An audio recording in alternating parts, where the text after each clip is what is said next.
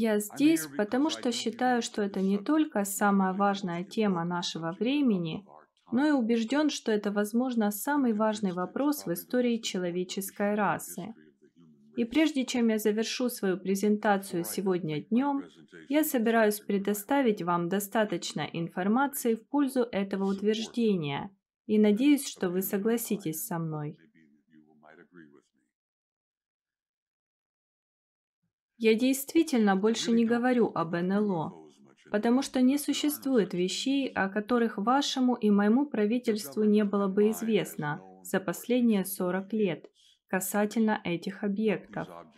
Ваше правительство и мое, и я должен сказать это прямо, Министерство обороны тесно взаимодействуют между собой с 1947 года. Приятно знать, что мы союзники, но я хочу, чтобы вы поняли, что сокрытие и ложь исходили как от вашего правительства, так и от моего. Они оба виновны, и это еще одна причина, по которой я говорю об этом. И я очень зол по этому поводу. Потому что, как я твержу американскому народу, американским налогоплательщикам, которые платят по счетам, вы не только имеете право знать правду по этому вопросу, вы должны знать. И мне чертовски надоело, что бюрократы лгут людям, будь то в Лондоне, Литсе или Соединенных Штатах. Ложь должна прекратиться. Пришло время сказать правду о том, что я считаю самым значимым в нашей истории. Прежде чем я начну, я бы хотел привести несколько цитат, которые я нахожу важными цитат, которые, как мне кажется, очень подходят к этой теме. И я прошу вас подумать над этими цитатами, пока я буду продолжать свое выступление. Одна из них взята из первого акта Гамлета, где молодой принц говорит своему хорошему другу. «На небе и земле всего довольно, что философии Горацио не снилось». И это, безусловно, правда. Я также люблю цитировать британского ученого Холдейна, кажется, астронома, который какое-то время назад сказал, «Вселенная не только удивительнее, чем мы представляем, она более удивительная, чем мы можем представить». Я хотел бы, чтобы вы подумали об этом во время моей презентации. Теперь немного предыстории. Я думаю, что Грэм прочитал немного материалов на эту тему. Итак, большую часть своей взрослой жизни я провел в качестве профессионального военного. Большую часть этих лет я служил в пехоте, в специальных подразделениях, в войсках специального назначения, у меня были особые задания, я был там, где не должен был быть, и за эти годы я делал вещи, которые не должен был делать. Но это уже история. Я сделал все, что мог. Я служил своей стране так преданно, как только мог. Но я должен сказать вам, что то, что я делаю сейчас, является нарушением моей клятвы национальной безопасности. Материалы, которыми я делюсь, материалы, о которых я говорю, являются прямым нарушением моей присяги. И я хочу, чтобы вы знали, особенно некоторые из мужчин в этой аудитории, которые являются отставными военными что я делаю это не легкомысленно, не беспечно. Я делаю это целенаправленно и намеренно по этому конкретному вопросу, и только по этому вопросу. Я сойду в могилу, унося с собой секреты. Есть вещи, которые я никогда не разглашу, о которых я дал клятву никогда не говорить. Но в этом вопросе я собираюсь нарушать свою клятву постоянно и регулярно, и я буду расшатывать их клетку, раскачивать их лодку, создавать им неудобства, пока в какой-то момент времени ваше и мое правительство не решит сказать нам, народу, правду касательно этой темы. Что же это за проблема и как я в нее ввязался? Как я уже сказал, большую часть своей жизни я был военным. В общей сложности я провел 41 год на службе у правительства Соединенных Штатов, 27 лет в армии и 14 лет в Федеральном агентстве по управлению в чрезвычайных ситуациях. Но в 1963 году я получил одно из тех специальных назначений, о которых часто можно услышать в армии. В 1963 году я был назначен в Верховный штаб союзных держав в Европе. Это была возможность отвезти мою семью в Париж. Мои дети ходили в среднюю школу в Париже. Я провел в Париже почти пять лет, работая в штабе, расположенном недалеко от Парижа, в маленьком городке под названием Раканкур. Я оставался там до конца лета 1967 года. Тогда я помог перевести штаб-квартиру из Парижа в ее нынешнее расположение недалеко от Брюсселя. В 1967 году генерал де Голь решил выйти из военного альянса, и в результате мы были вынуждены забрать весь штаб и перевести его в Брюссель. Франция оставалась членом НАТО, но она вышла из военного альянса и до сих пор существует отдельно от него. Я прибыл летом 1963 года. В то время у меня был сверхсекретный допуск. Мне сразу же повысили космический сверхсекретный допуск, который был и остается самым высоким уровнем допуска, который есть у НАТО. Я должен был иметь космический допуск, чтобы работать в оперативном центре, который мы называем ОЦВШ – Оперативный центр Верховного штаба. Когда я прибыл в 63-м, я узнал об исследовании, которое было начато в 1961 году. Это исследование стало результатом некоторых очень необычных и сложных событий, происходивших в Европе. Включите, пожалуйста, первый слайд. Это знак штаб-квартиры союзных держав в Европе, где я провел пять лет своей жизни. Исследование было начато в 1961 году и его инициатором был британский маршал авиации по имени сэр Томас Пайк, один из ваших высококлассных военных и известных героев Второй мировой войны. В то время сэр Томас был заместителем Верховного главнокомандующего в нашем штабе. Он очень тесно сотрудничал с моим начальником, генералом Лайманом Лемницером, американским четырехзвездочным генералом армии, который в то время был верховным главнокомандующим. В конце 50-х, начале 60-х годов над Европой летало большое количество круглых металлических объектов. Как правило, они появлялись из советского сектора. Как насчет следующего слайда, молодой человек? Будьте добры, пожалуйста. О, я думаю, я сам могу управлять слайдами, если подумать. Благодарю. Итак, это карта времен Холодной войны. На ней по-прежнему изображена разделенная Европа. В 50-е и 60-е годы происходило вот что. Большое количество объектов вылетало из этого советского сектора, из глубины Советского Союза. Они пролетали над территорией Варшавского договора, пролетали над разделенной Германией, над Францией. Они обычно пролетали над южным побережьем Англии, а затем эти объекты исчезали с радаров НАТО над Норвежским морем. Они были большими, быстрыми, летели на очень большой высоте, летели строем и, очевидно, находились под управлением высшего интеллекта. И Советский Союз долгое время думал, что они принадлежат нам. Какое-то время и мы искренне полагали, что они могли быть советскими. Но через несколько лет мы поняли, обе стороны, что ни у кого из нас не было таких возможностей в 1961 году. Ни у кого из нас даже сегодня нет ничего подобного. Нет технологических возможностей, которые демонстрировали эти объекты в 50-х и 60-х годах. Но вот мы здесь, идет холодная война, сотни тысяч солдат стоят друг напротив друга в разделенной Европе, наши пальцы на спусковых крючках, большие пальцы на красной кнопке, Ядерная война была не за горами, и последнее, что нам было нужно, это вступить в войну с Советским Союзом не по той причине и не в то время. А эти наблюдаемые нами объекты регулярно накаляли ситуацию. Ну а после особенно захватывающего события, это, наверное, лучшее слово, которое я могу придумать, не нарушая своего этического кодекса. Я старый пехотинец и склонен время от времени использовать некоторые слова, которые могли бы оскорбить дам. Итак, после определенного события 2 февраля 1961 года в 2 часа ночи в буквальном смысле разразился ад. Оперативный центр стоял на ушах. Мы были приведены в состояние красной тревоги. У солдат была красная тревога.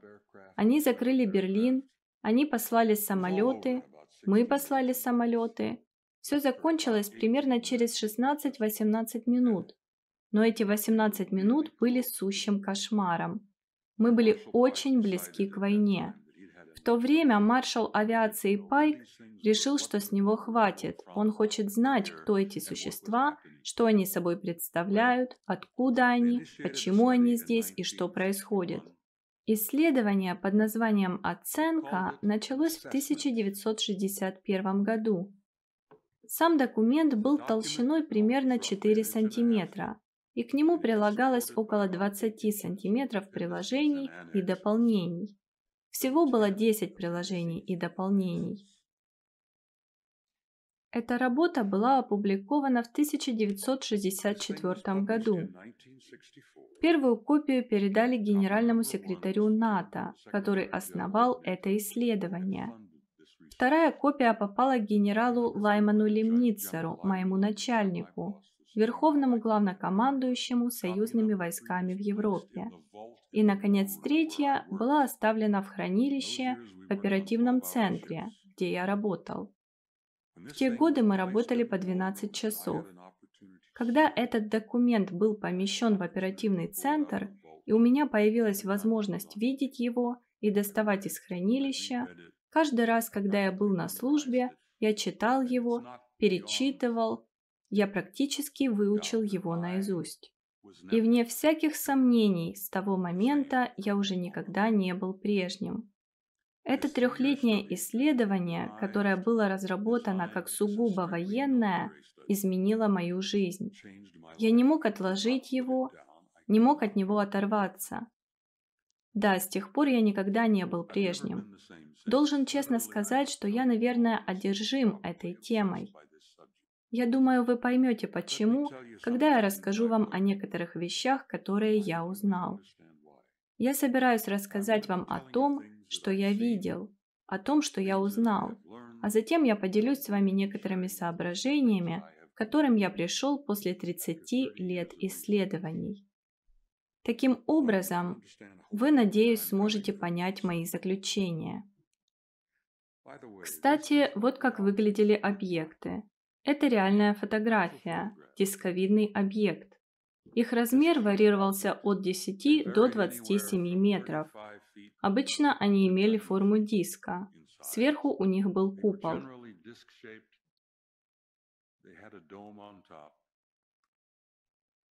Это еще одна фотография, сделанная над деревней вдоль реки Рейн в Германии. Вы можете видеть замок на холме. Сзади протекает река Рейн. Фотограф, снявший этот конкретный объект, сказал, что ничего из этого внизу объекта не было видно его глазу. Он увидел круглый дискообразный объект с куполом на вершине и щелкнул камерой. И камера увидела это, а он нет. За прошедшие годы мы предположили, что это, вероятно, проявление какой-то двигательной и энергетической системы. Камера увидела то, что не увидел человеческий глаз. Вы можете пока выключить этот конкретный проектор, если хотите. Это исследование было задумано как военное, чтобы определить наличие или отсутствие военной угрозы. Они назвали его «оценка». Оно имело подзаголовок «Оценка возможной военной угрозы союзным войскам в Европе». Спустя три года некоторые выводы были абсолютно умопомрачительными. Они и сейчас таковыми являются. Я должен сказать вам, что в 1964 году, когда это исследование было завершено и опубликовано, мне предстояло узнать позже, что ваше и мое правительство знали большую часть этого материала в большинстве этих выводов еще в 1949 году, но они решили, что не могут поделиться этим с вами. Они не доверяли вам. Они не считали вас достаточно зрелыми эмоционально, чтобы иметь дело с этой темой. Вы не могли справиться с этой реальностью, потому что якобы вы истерически бегали бы по улицам. Я возмущен этим. Я был не согласен с этим тогда, и я не согласен с этим сейчас. И, как я уже сказал, я требую, чтобы они открыли нам правду. Итак, эти 20 сантиметров приложений и дополнений содержат самую суть этого исследования. Это те аспекты, которые способствовали выводам. Я хочу перечислить несколько из этих приложений. В их числе были приложения по радиолокационным и электромагнитным эффектам, по оптическому и световому анализу, по фотографическому и голографическому анализу, по историческим исследованиям и доказательствам, по металлургическому и техническому анализу, по физике атмосферы и метеорологическим исследованиям, биологическому анализу и вскрытиям, я коснусь этого немного позже, социологическим исследованиям и последствиям, физиологическим исследованиям, то есть факт массового эффекта этого предмета. И последнее, но не менее важное, и то, что я думаю, вероятно, является одним из самых значимых на протяжении многих лет, это теологический подтекст и всемирное влияние того, что может означать этот предмет. И я думаю, что это, вероятно, одна из причин, почему крышка была плотно закрыта. Почему они классифицировали этот документ как космический в то время? Почему этот отчет все еще находится в файлах НАТО, до сих пор объявлен космическим сверхсекретным и считается, по-видимому, самым секретным документом, который есть у НАТО? Итак, в чем же заключалось это исследование? Когда они закончили его, и у меня был шанс его прочесть, оно не только повлияло на меня, оно повлияло на каждого из нас в оперативном центре. Там были полковники, генералы, адмиралы, маршалы авиации, коммодоры, командиры эскадрилей. Все, кто видел это, находились под впечатлением. Никто из нас никогда не был прежним. Позвольте мне рассказать вам по сути о том, к какому выводу пришло исследование в 1964 году? Планета Земля и, очевидно, вся человеческая раса являлась и является предметом обширного, интенсивного и массивного исследования и изучения несколькими, запомните это, несколькими внеземными цивилизациями. Это исследование было чрезвычайно тщательным, в деталях, эти цивилизации продемонстрировали не только высокий интеллект, но и чрезвычайно развитую технологию, которая, возможно, на сотни, если не тысячи лет превосходит нашу собственную. Факты, собранные и изученные в этом отчете, указывают на то, что очевидно существует некий процесс или план. Они, кем бы они ни были, постоянно демонстрируют, что идет разработка какой-то программы. Мы наблюдали это в 1964 году в результате трехлетнего исследования. На протяжении многих лет мы видели, что это продолжается. Мы знаем, что это происходит и сегодня.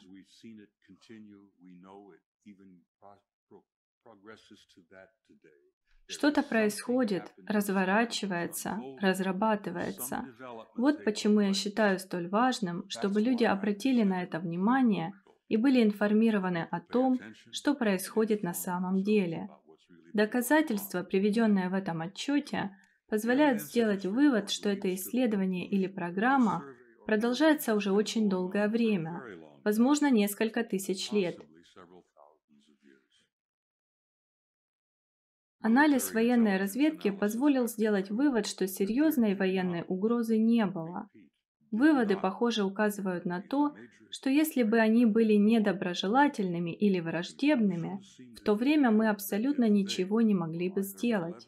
И я должен сказать вам честно, что в настоящее время мы абсолютно ничего не можем сделать.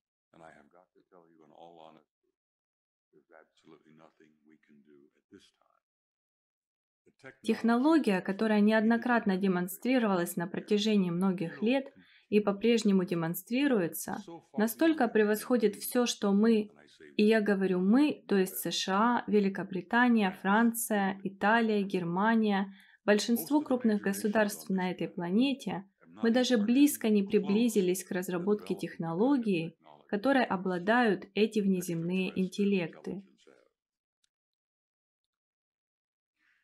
Политика НАТО и Верховного штаба союзных держав в Европе диктует, чтобы различные военные комитеты продолжали исследования и чтобы крупные державы выделили как можно больше ресурсов на этот вопрос. Вся тема считается крайне важной и чрезвычайно деликатной. Этот комитет рекомендует присвоить этому вопросу наивысший уровень секретности, и если будет одобрено, то он будет космическим сверхсекретным или выше. Этот файл все еще находится в деле. Сесилия и я посетили Брюссель и побывали в штаб-квартире союзных держав два года назад. Из-за моей истории и моих допусков у меня по-прежнему есть несколько друзей в секретных местах. Я поехал в Верховное Главнокомандование, посетил штаб-квартиру, провел там целый день. Копал, рыл, пытался выяснить все, что мог. Все, что я смог выяснить, это то, что эта штука до сих пор находится в деле, все еще классифицирована как космическая и является самой секретной вещью, которая есть у НАТО. Я только что прочитал вам выводы этого военного исследования, которое было опубликовано в 1964 году. И я думаю, вы можете понять, какое влияние оно оказало на меня и всех, кто его видел и читал. В то время было несколько американских генералов высшего ранга, которые были глубоко тронуты этим делом. В частности, одним из них был американский четырехзвездочный генерал ВВС по имени Роберт Ли. Боб Ли был хорошим другом Кертиса Лимея, который был командующим стратегическим командованием ВВС. Они вместе учились в школе, вместе поднимались по карьерной лестнице, оба были четырехзвездочными генералами. Генерал Ли в 1964 году был заместителем генерала Лемницера по авиации. Он отвечал за все воздушные операции в Европе.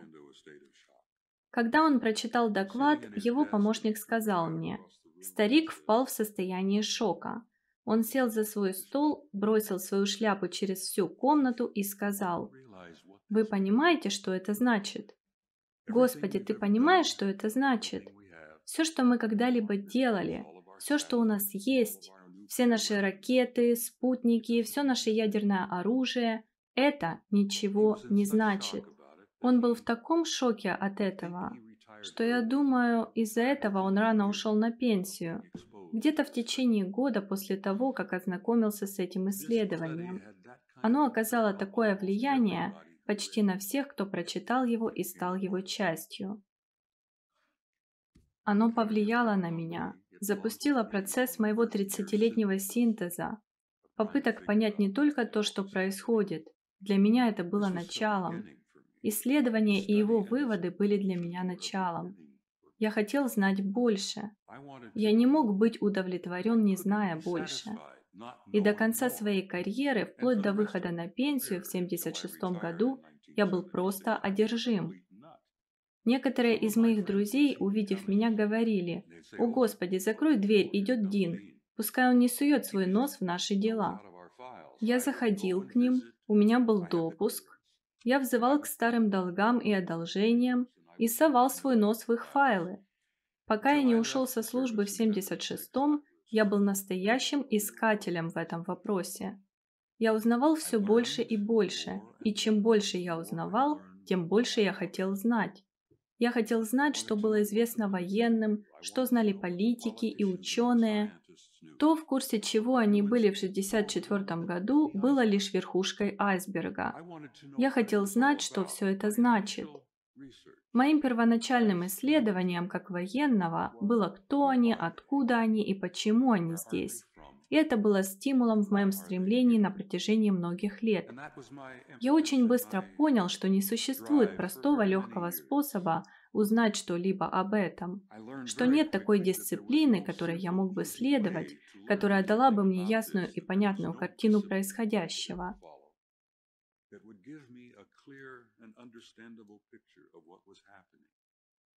Я обнаружил, что большинство наших великих ученых были специалистами в своих областях.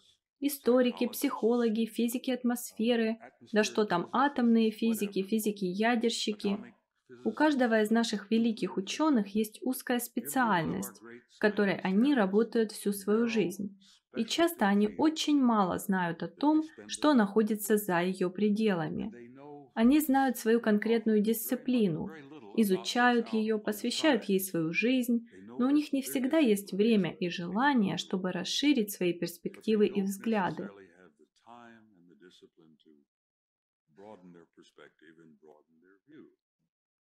Что ж, как подготовленный аналитик разведки, человек, у которого за именем нет ни цифр, ни букв, человек, который в то время даже не закончил свое обучение в университете, я был помешан на попытках найти ответы на эти вопросы. Как я уже сказал, меня учили быть аналитиком разведывательной информации. Поэтому я начал применять свои аналитические навыки в этом исследовании.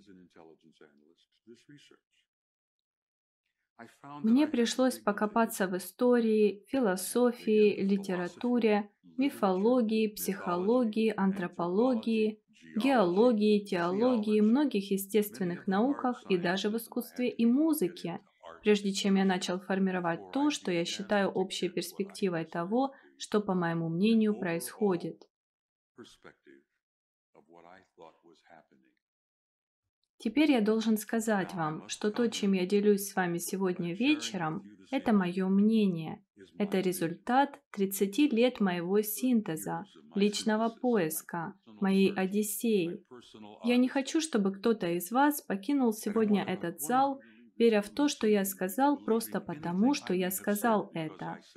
Но я хотел бы, чтобы вы ушли с возросшим любопытством, чтобы вы пошли и провели собственное исследование, проинформировали себя, как это сделал я. Исследуя, нашли ответы на вопрос, что на самом деле происходит, и пришли к собственным выводам. Не принимайте мои. Я призываю вас провести собственное изучение этого вопроса, но я также обязан вас предупредить, что когда вы действительно покопаетесь в этом, вы никогда не сможете сойти с пути, не сможете отложить это, и вы никогда не будете прежними. Поэтому я бы сказал вам заранее, добро пожаловать в клуб. Есть и другие вещи, которые произошли за эти годы.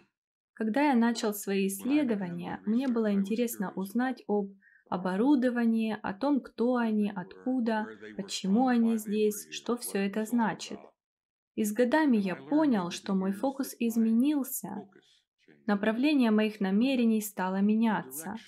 Примерно через 15-20 лет мне стало очевидно, что не так важно, кто они, почему они здесь и откуда они. Ранее это было действительно самым важным для меня.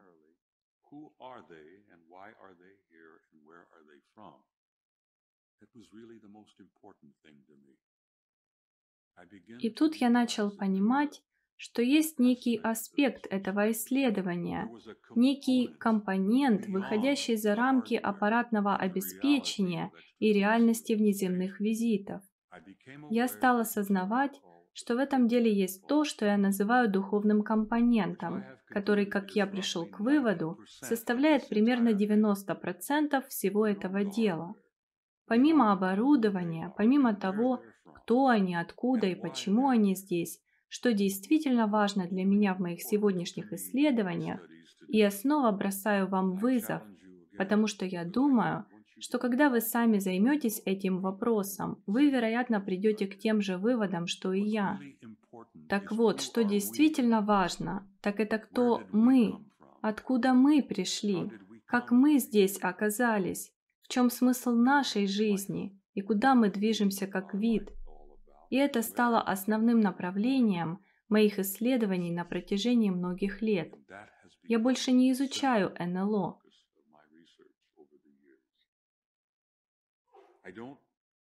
Доказательства их реальности, как сказал вам Стентон, ошеломляют. У нас есть огромное количество данных, просто в избытке. Нам не нужно больше собирать их, чтобы доказать реальность НЛО или внеземных космических кораблей.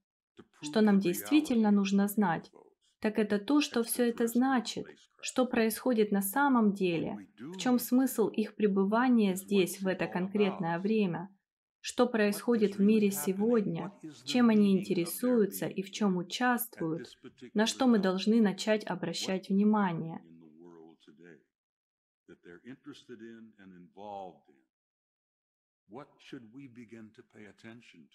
Что ж, я расскажу немного о том, что, по моему мнению, происходит здесь на самом деле. Итак, до того, как я покинул Верховный штаб союзных держав в Европе в 1967 году, военные Верховного штаба знали, что существует четыре различных группы, с которыми мы имеем дело. было четыре отдельных внеземных интеллекта. Когда я вышел на пенсию в 1976 году, военные, по крайней мере американские, и я предполагаю, что британские тоже, знали минимум о 12 различных группах, которые появлялись, исчезали и связывались с нами. Мои друзья, которые до сих пор работают на высоких должностях, люди, которые знают людей, чьей информации я доверяю, Говорили мне, что, возможно, существует более ста различных групп, которые прибывают и улетают обратно, бог знает куда. Больше всего в промежутке между 64 и 67 годом генералов интересовала одна группа, одна из четырех, которая выглядела точно так же, как мы. И я не имею в виду похоже, я имею в виду точно так же, как мы. Настолько, что они могут сидеть рядом с вами в самолете или ресторане или театре, и вы никогда не узнаете об этом. Вы буквально никогда не узнаете. И это очень беспокоило адмиралов и генералов, потому что мы, военные, всегда были, нас учили быть параноиками. Это природа нашей игры. Мысль о том, что может существовать инопланетный разум, настолько похожий на нас, что они могут ходить вдоль коридоров штаба, могут ходить по коридорам Пентагона, преследовала их. Однажды за обедом американский подполковник сказал, «Боже мой, парень, ты хоть понимаешь, что они могут быть в Белом доме?»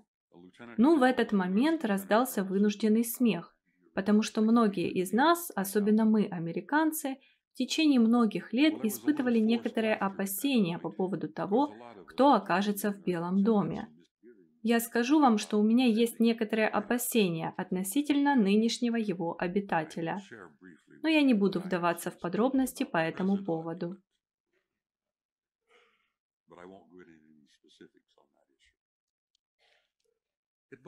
Итак, подполковника очень беспокоило, что одна из этих групп так похожа на нас. И я хотел бы переиначить это, если можно. Не они похожи на нас, а мы похожи на них. И для этого есть очень веская причина, и я коснусь этого. Когда я ушел со службы в 1976 году и потерял допуск, не мог больше приходить и доставать до чертиков своих добрых друзей, мы также выяснили, что имеем дело не просто с внеземными визитами с других планет. Это было само собой разумеющимся. Мы столкнулись не просто с межпланетным посещением. Мы имели дело с безупречным межзвездным посещением, межгалактическим. И последняя вещь, которая приводила наших ученых и военных планировщиков, даже некоторых наших философов, в дикий ужас, заключалась в том, что, очевидно, мы имели дело с продвинутым интеллектом, который, как оказалось, был многомерным в своем источнике. и некоторые из этих продвинутых рас, по-видимому, обладали способностью манипулировать материей и временем. Они постоянно повторяли подобные вещи, неоднократно демонстрировали их, специально для того, чтобы привлечь наше внимание.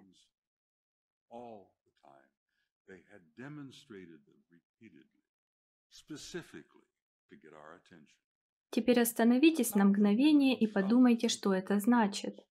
Мы не просто столкнулись с маленькими ребятами, прилетающими сюда с других планет или других звезд или других галактик.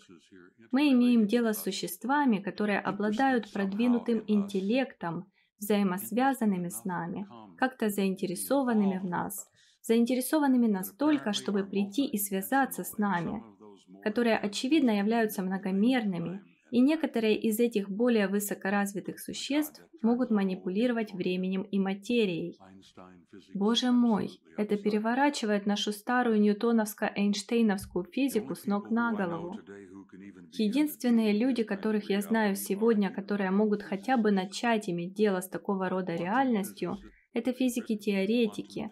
Есть квантовые физики в Великобритании, есть квантовые физики в Соединенных Штатах, многие из них работают вместе в крупных американских университетах, которые, очевидно, находятся на грани понимания того, что такое многомерное посещение.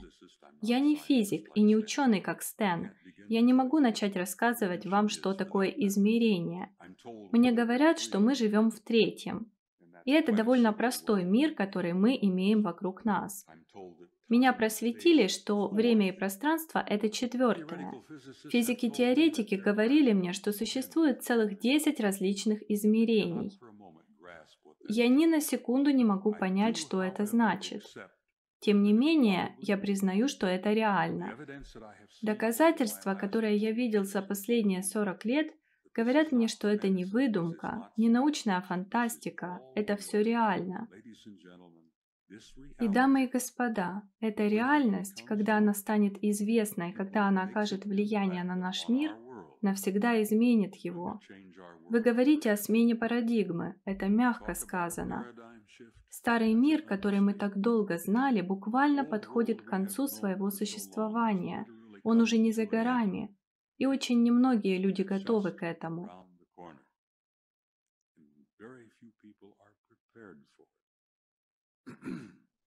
Но я немного отошел от темы. Позвольте мне продолжить и проверить, где я нахожусь. Здесь так много всего, что я в шутку сказал Грэму, что у меня есть пять часов материала и только полтора часа, чтобы представить его. И у меня есть несколько слайдов, которыми я хотел бы поделиться с вами, если вам не станет скучно и вы не захотите встать и уйти.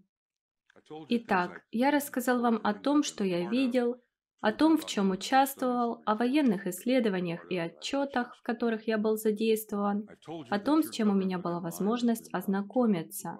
Я сказал вам, что правительство лгут нам уже более 40 лет. Я сказал вам прямо, что по существу они до смерти боятся рассказать вам о некоторых из этих вещей, которые они узнали, потому что они не знают, как вы к этому отнесетесь. Я не согласен с ними. Я не думаю, что кто-то из вас будет бегать в истерике по улице. Я разговаривал с такими людьми, как вы, по всему миру. И по моему мнению, особенно британцы, эмоционально устойчивые люди. И я не видел, чтобы кто-то из вас в истерике выбежал из зала, а я выступаю здесь уже больше недели. Я скажу вам, к какому выводу я пришел, и постараюсь побыстрее закончить, чтобы можно было перейти к показу слайдов. Итак, мы не одиноки и никогда не были одиноки. Как я уже говорил и неоднократно повторял, у нас была тесная взаимосвязь с передовым интеллектом откуда-то извне. И это не просто время и пространство, как мы его знаем. Я говорю «откуда-то» и имею в виду другие измерения в том числе.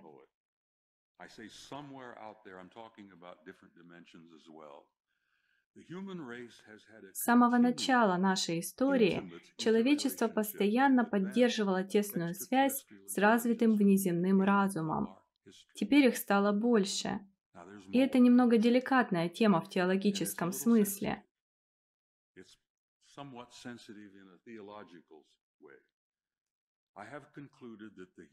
Я пришел к выводу, что человеческая раса, мы, это гибридная раса, что мы были генетически помещены сюда, на эту планету, и нами постоянно генетически манипулировали. И я говорю постоянно, то есть с самого начала нашей истории, чтобы мы стали теми, кем мы являемся сегодня. Этот процесс все еще продолжается. Он до сих пор идет, он не остановился. И сценарий похищений, и все те вещи, на которые многие из вас начинают обращать внимание и о которых узнают, это реально, и это происходит. Это тесная взаимосвязь. Они участвуют в нашей генетике, участвуют в нашем расовом развитии, в нашей эволюции. Они участвуют в этом с самого начала нашей истории. Некоторых из них на протяжении веков, тысяч лет, сотен и тысяч лет назад, когда у нас были отношения и контакты с ними, мы обожествляли. Таким образом, у нас есть все эти великие мировые религии.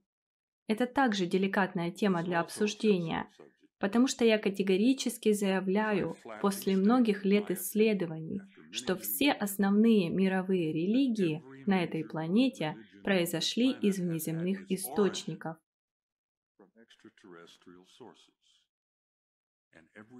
И каждая великая теологическая философия, каждая великая книга от Библии до Бхагавад-гиты, Корана и трудов Будды – Каждая из них рассказывает, по сути, одну и ту же историю.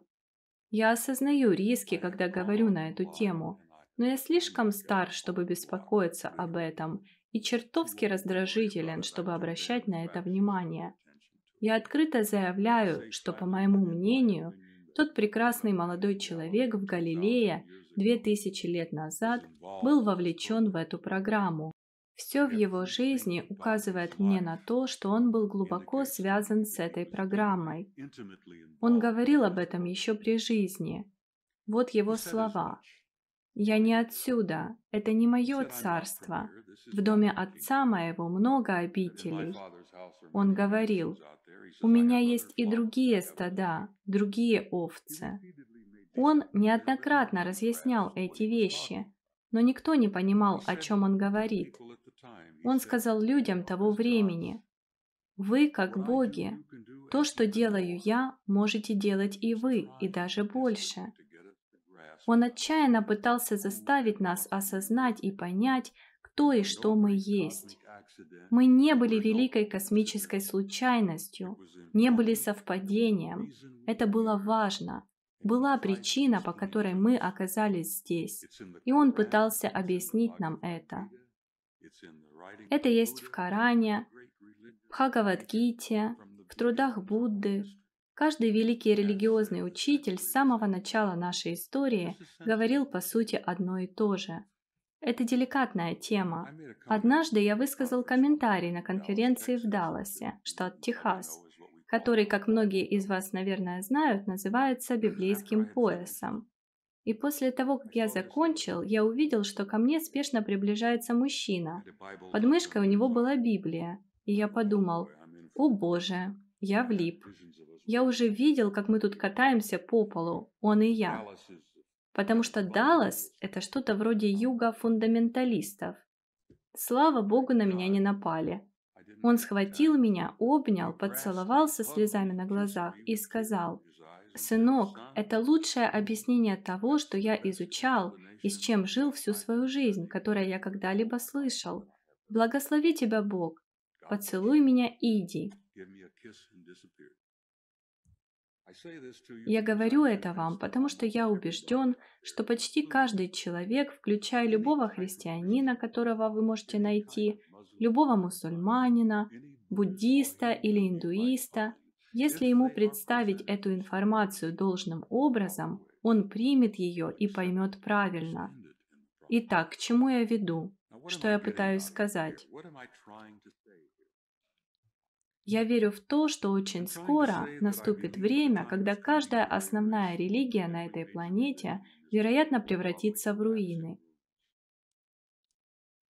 Я говорю вам это честно, потому что я вижу, как это происходит как это начинает происходить, они разваливаются. Причина этого в том, что они не дают вам духовной истины, в которой вы нуждаетесь.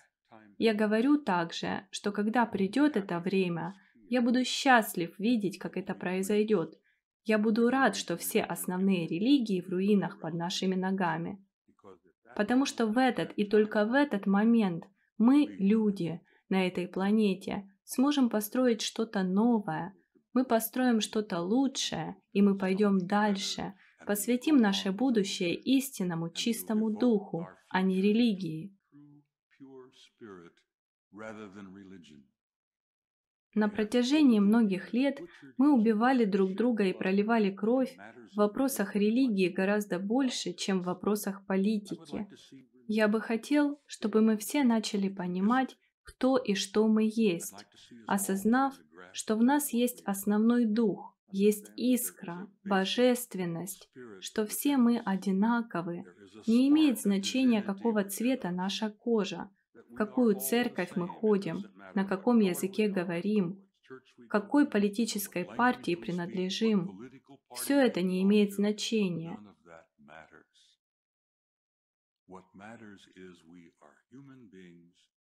Важно то, что мы люди, мы дети Бога, мы бессмертные существа, бесконечные существа, и мы все одинаковы. Мы братья и сестры, и нам придется прийти к этому выводу и очень быстро, иначе мы не сможем выйти и занять свое место в этой бесконечной вселенной разума. Если мы не поймем, что мы один народ с общей крошечной планеты с одним будущим, и нам придется выйти в космос и принять нашу судьбу там, занять наше законное место как единый народ.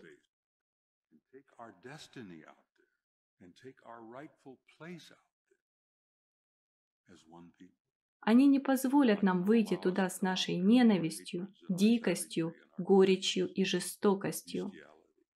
То, что происходит в Боснии, должно прекратиться.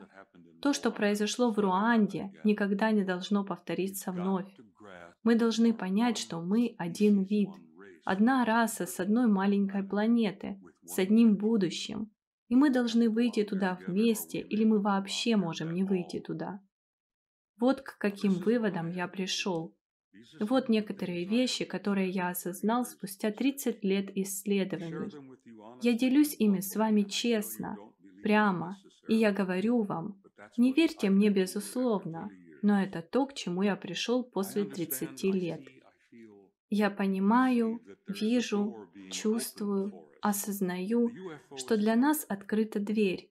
НЛО – часть этого, круги на полях – часть этого, появление этой прекрасной леди, которая продолжает возникать время от времени то здесь, то там, христиане называют ее Марией, Матерью Бога, Христа. Эта прекрасная леди была среди нас и была связана с нами с самого начала нашей истории. Она появлялась повсюду, что является частью одного и того же общего события. Круги на полях, НЛО, появление прекрасной дамы, похищение, тот факт, что мы растем духовно, начинаем придавать значение многим вещам, все это часть гораздо большего.